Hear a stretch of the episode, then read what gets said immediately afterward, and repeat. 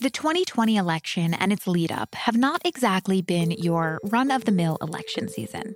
American elections often face various challenges, but this year that list of challenges is quite long. First, the world is still in the middle of a pandemic. That's meant that many states have ramped up mail in voting or added ballot drop boxes or laid out plans for safety measures around in person voting. But those pivots and new plans have meant some errors and some mix ups along the way. And some of these voting changes have faced legal challenges. Plus, this week, as early voting has ramped up around the country, voters have endured long lines, hours and hours of waiting, and even some technical delays. Keeping track of all of these voting issues, all of the stories from around the country about the challenges our electoral system faces this time around, can seem pretty impossible. And understanding which of these pieces matter most to the outcome of the election can be even harder. That's where we come in. On this episode, we'll cover the election related legal battles likely to have the biggest impacts. We'll cover efforts to mislead voters, we'll discuss the mistakes and errors that we've seen around the country, and we'll take a look at new voting issues that could come up as Election Day gets closer. And as the Senate moves to confirm a new Supreme Court justice, one appointed in the final weeks before Election Day by a candidate on the ballot, we'll find out what scenarios could lead the Supreme Court to be involved in the outcome of the 2020 election. This is Can He Do That, a podcast that explores the powers and limitations of the American presidency. I'm Allison Michaels. The Washington Post has a team of reporters dedicated to covering voting issues around the country throughout the lead up to Election Day and in the weeks and months that follow. Amy Gardner is a reporter on that team who has spent months deep in this reporting on our electoral system and the tests it faces in 2020. I talked to her for today's episode. So let's start, Amy, with early voting issues. Early voting has begun in several states. Turnout's been pretty high, but particularly in two states, in Texas and in Georgia, we've seen long lines and delays. Let's start with Georgia. What's been happening there? What have we seen in regards to early voting so far? So early voting started in Georgia on Monday, and it started with a bang. There were people lined up at 5 a.m., and the lines never went away in some places. There were voters who we spoke to who stood in line for 11 hours to vote.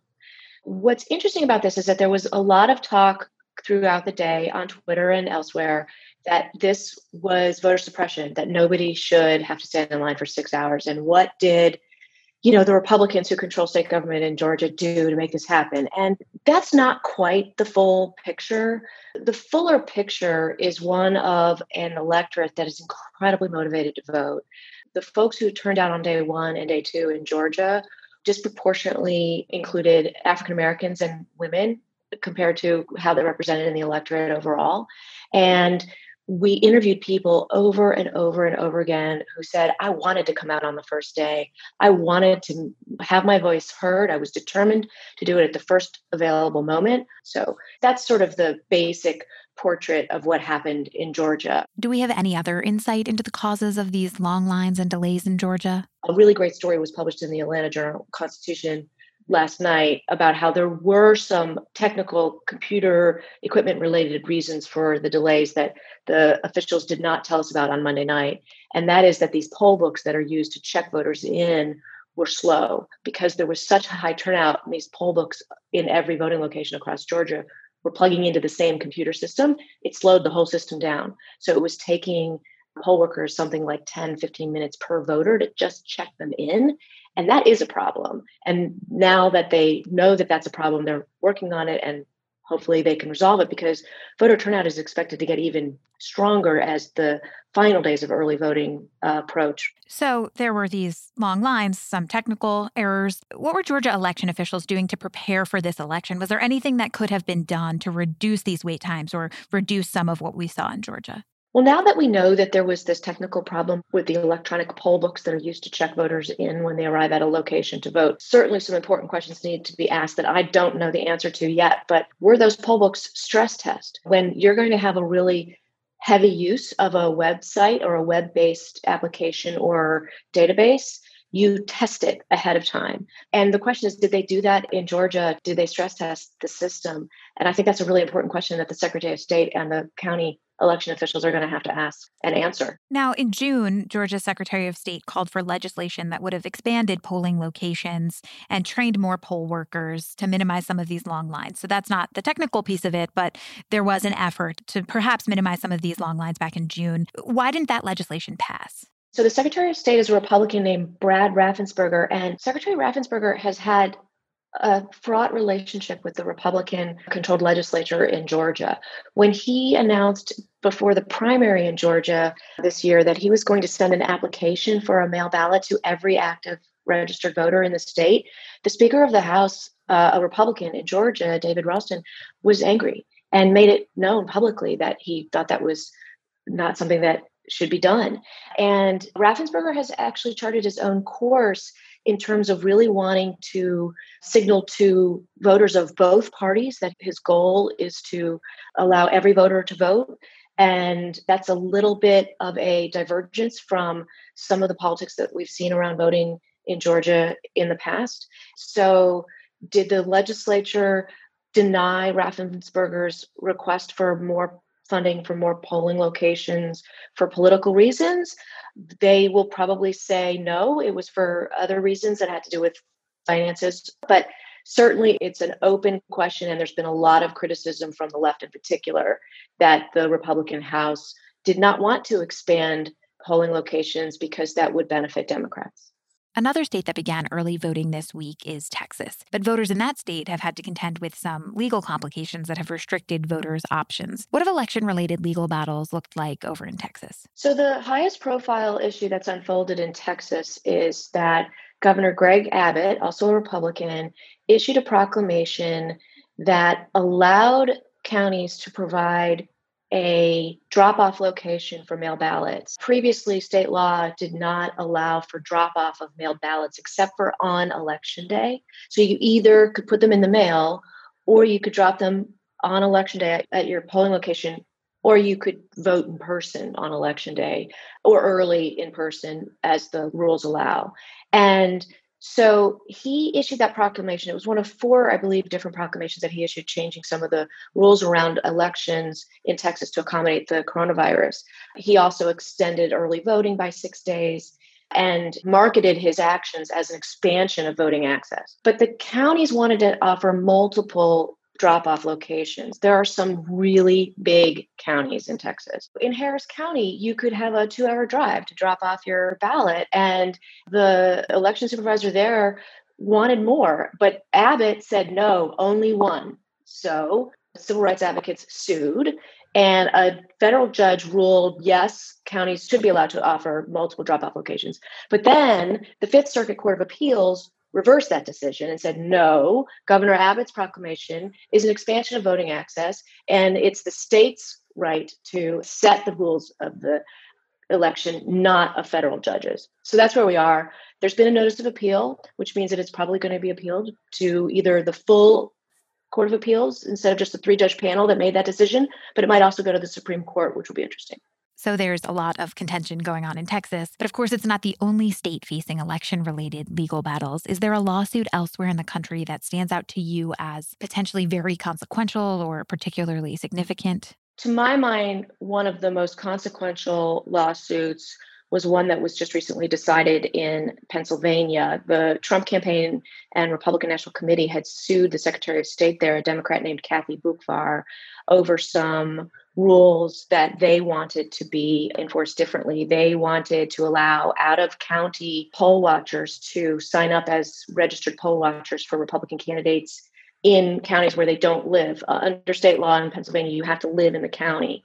And they argued that they had a really hard time finding poll watchers in very heavily Democratic places like Philadelphia and Pittsburgh. But the Democrats argued they want to send people in to intimidate, and we don't want this. That lawsuit ruled against Republicans who wanted these out of county poll watchers to be allowed to sign up to watch at the polls in counties where they don't live. The lawsuit sought to block the use of drop boxes as receptacles for mail ballots, and it also sought to require ballot signatures to match voter registration records. And the judge said no to all of it. Big, big victory for the Democrats. The judge's opinion was so decisive. He basically said, You've presented no evidence of voter fraud, which is your reason for wanting these rules. The legal experts who study these issues much more closely than I do, said that they see very little opportunity for an appeal in that case. It's a really big win for Democrats in Pennsylvania. The Democrats, it turns out, have actually seen a lot of wins in voting related legal battles like this one. A review by Elise Viebeck, who's one of the reporters on the voting issues team with you, looked at nearly 90 state and federal voting lawsuits and found that in none of these cases, in no case did a judge back the view that voter fraud is a problem significant enough to sway a presidential election. In battleground states for the 2020 presidential race, like the state of Michigan, have seen voting rules challenged not only in the courtroom, but also within their own legislatures. What have we seen from the legislature in Michigan? In Michigan, Democrats also scored a victory because the state law does not allow ballots to be processed before election day morning. That's true also in Wisconsin and Pennsylvania. Remember, these are the three states that literally decided the election for President Trump in 2016. So, if all three of those states weren't allowed to start processing mail ballots until election morning, there would just be this enormous possibility that we wouldn't know the result for a long time. But Democrats succeeded in the legislature in Michigan to move up that date, not so in Wisconsin or Pennsylvania. So, those are states where we don't expect to have a result right away on election night. Although I should say, that all depends on how close the margins are state by state. Whether we know what's going to happen on election night really depends on where the race is close and what the counting rules are in that state. So it's like this game of algorithm, like if then, whether we'll know a, uh, a, result on election night. So we've seen long lines, we've seen legal battles, and yet there's more. In California, the state Republican Party was just found to have set up unauthorized ballot drop off boxes. What are those boxes intended to do? And, and are they legal or is this allowed, at least in the state of California? So it's an interesting question, and there's a dispute over the legality of it. In California, Ballot collection is legal. It's also known as ballot harvesting. That's a dirty word for it. Harvesting or collection of ballots is when third parties are allowed to collect mail ballots and drop them off in bulk. And in California, it's legal. And Democrats have been very good at ballot collection in California for a long time. They literally have these ballot chase programs where they send either volunteers or paid workers out to collect people's mail ballots and turn them in. So, Republicans, while arguing publicly that ballot harvesting should be illegal in California, have been saying and strategizing privately since 2018 that they need to get competitive. While the rules are the rules, they should be allowed to play by the rules even though they don't agree with them. That's their argument. So, I wrote a story back in 2018 when Democrats won a bunch of Republican held congressional seats in California about how Republicans felt like ballot harvesting and potentials for irregularities and even fraud were the reason that Democrats had won those races. But at the same time, they were strategizing privately to figure out how to get good at ballot harvesting themselves. Mm. So, fast forward to 2020, and they set up these boxes to collect ballots. And ballot collection is legal in California. Where it's not clear that they are allowed to do what they did is really in the margins of the nitty gritty rules. Like they have some signage on the ballot boxes that make them look official. And so the Secretary of State is arguing that that is fraudulent or misleading and therefore not allowed. But the Republicans have signaled that they're going to do it anyway. And I won't be surprised if it winds up having to be settled in court. Have you seen attempts to intentionally mislead voters or scams that you've encountered while you're covering this issue? You know, you see dirty tricks every election cycle. You see mail pieces sent to black voters in Detroit telling them that the deadline to get their ballot in is X when it's really Y. And we've seen some examples of that where groups are putting out misinformation intentionally to disenfranchise voters. But those things happen every year and they typically get discovered pretty quickly and shut down. So, as if delays and legal issues and voting scams are not enough, we've also seen another challenge this election season, which is a whole bunch of errors and mix ups related mostly to mail in ballots. There have been reports of ballots being sent with incorrect return envelopes or ballots with incorrect information on them. How common are these errors, and are we seeing them more this time around? It's really impossible to judge how common they are because so many states have had to ratchet up their mail ballot programs for the first time this year because of the coronavirus pandemic. So if you look at a state like Georgia or North Carolina, their mail ballot participation in prior election years was incredibly low. The Georgia electorate, the North Carolina electorate don't like to vote by mail. Florida, Arizona, Colorado, Oregon, Washington, very robust mail ballot programs. Voters like to use it. They've been using it for a while. So, in those states where mail balloting was rare and not used often, even if it was allowed, state and local election officials have had to ramp up at warp speed. And so, of course, errors were going to happen. These are not insignificant errors, and I'm not suggesting that they're normal. Any error that prevents a voter from casting a ballot is a problem. But errors do happen in elections. And the question is what they're doing to fix the errors, particularly when they affect thousands of voters, as we have seen in some of these reports. Ballots going out without the Senate race on it in the state or without the presidential race on it. I mean, that's obviously a fatal flaw for a ballot. And the question is how they're fixing them and whether they will be able to fix them in time. As I've watched this election unfold, the legal challenges, a few ballot errors, a lot of voting hurdles, taken together, it strikes me that this could really potentially undermine American faith in this election. Are secretaries of state or other officials across the country taking any particular steps to ensure a perception of legitimacy in this election? That's a really good question. And the answer is yes. And so are public elected officials saying very forthrightly that our election systems are safe. Please feel comfortable voting. Our mail ballot systems are safe. We do not have widespread fraud. We never have. There is zero evidence for this. But it's a really difficult argument because of how much information is flying out there. You have President Trump saying virtually every day that mail ballot is fraudulent, that the Democrats are going to steal the election. Those are two false statements. And so that's really hard to combat. You have Republicans who have listened to President Trump and who aren't voting by mail because of Trump's rhetoric. In Florida, for instance, Republicans used to be the ones who voted more often by mail not this year. And that's attributed largely to President Trump's rhetoric. But Democrats have lost some of their faith too. There were all those headlines over the summer about the Postal Service and whether it was being intentionally undermined to slow down ballots. That was after we already had a sense that Democrats were more likely to vote by mail than Republicans. So a Republican administration talking about defunding the post office or slowing down service made a lot of people suspicious that that was intentional. And that, by the way, is one of the forces I think at work in these long lines with early voting as early voting launches in states across the country. I think we've got 20 starting in the next week. And these long lines are, at least in part, populated by voters who had planned to vote by mail and who got cold feet for a variety of reasons. Some of them got worried about whether their vote would make it back and some of them wanted to make a statement, just get out there and say, I'm voting and I want the world to know I'm voting at the first opportunity. And I want President Trump to know I'm willing to stand in line for eight hours. It's a wild landscape out there, is the bottom line. So I want to wrap this by asking you about a moment from Capitol Hill this week. During confirmation hearings for Judge Amy Coney Barrett, several senators asked if she would recuse herself from cases involving the election if they rise to the level of the Supreme Court. I think her quote was she wouldn't be used as a pawn to decide the will of the American people. What role could the Supreme Court play in the outcome of this election? So let's say the race is really close in a state that is poised to decide who gets to 270 electoral votes. And let's say it's Pennsylvania, because that's really the one that's likeliest to be the deciding state.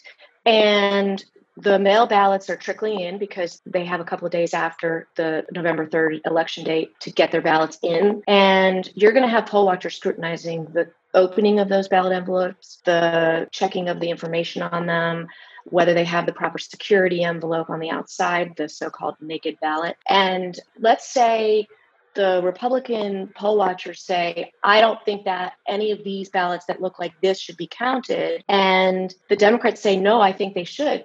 They're going to go to court. They're going to go to court to decide whether ballots that have no postmark, for instance, get counted. And I could easily see that making it all the way to the Supreme Court. The other possibility is that there isn't a completed count and a certified election in a place like Pennsylvania by the date when the Electoral College has to meet and vote. Each state's electors have to meet and vote on December 14th. Let's say there's not a count. And let's say the Republican legislature in Pennsylvania says, that's it, we're calling this election and we're appointing our own electors. And there is some federal law that gives them the right potentially to do that.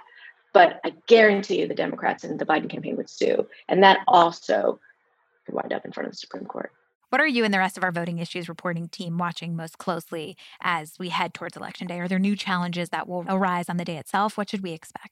Right now, the big story is the robust turnout for the early vote and what's motivating that, and whether it's a cannibalization of the Democratic vote on Election Day or a real sign of a surge that is going to benefit Biden. And we don't know the answer to that. But as we get closer to Election Day, it's going to be putting out fires like some of the very examples that you cited finding learning about ballots with errors in them or absentee ballots that aren't making it back in time. And then once election night comes who's having trouble finishing their count and what results are going to be available? And then of course after the election where the battles over the counting and where legal battles might arise. Those are all the scenarios that we are preparing for. A decisive landslide victory on election day would render a lot of these issues moot, but very few people are expecting a landslide in this country at this divided moment. It certainly could happen. It's happened before, but we're preparing for basically all possibilities. All right, a lot to watch. Thank you for all you're doing to prepare our listeners. Amy, have a great rest of your day. Thank you so much. Thank you, Allison. It was great to see you.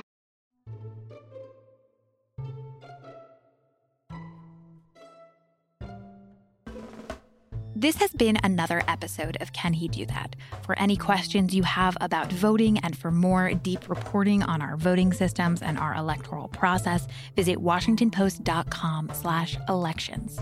Can He Do That is a team effort here at the Post. It's produced by Arjun Singh and Ariel Plotnick with logo art from Loren Boglio and theme music by Ted Muldoon.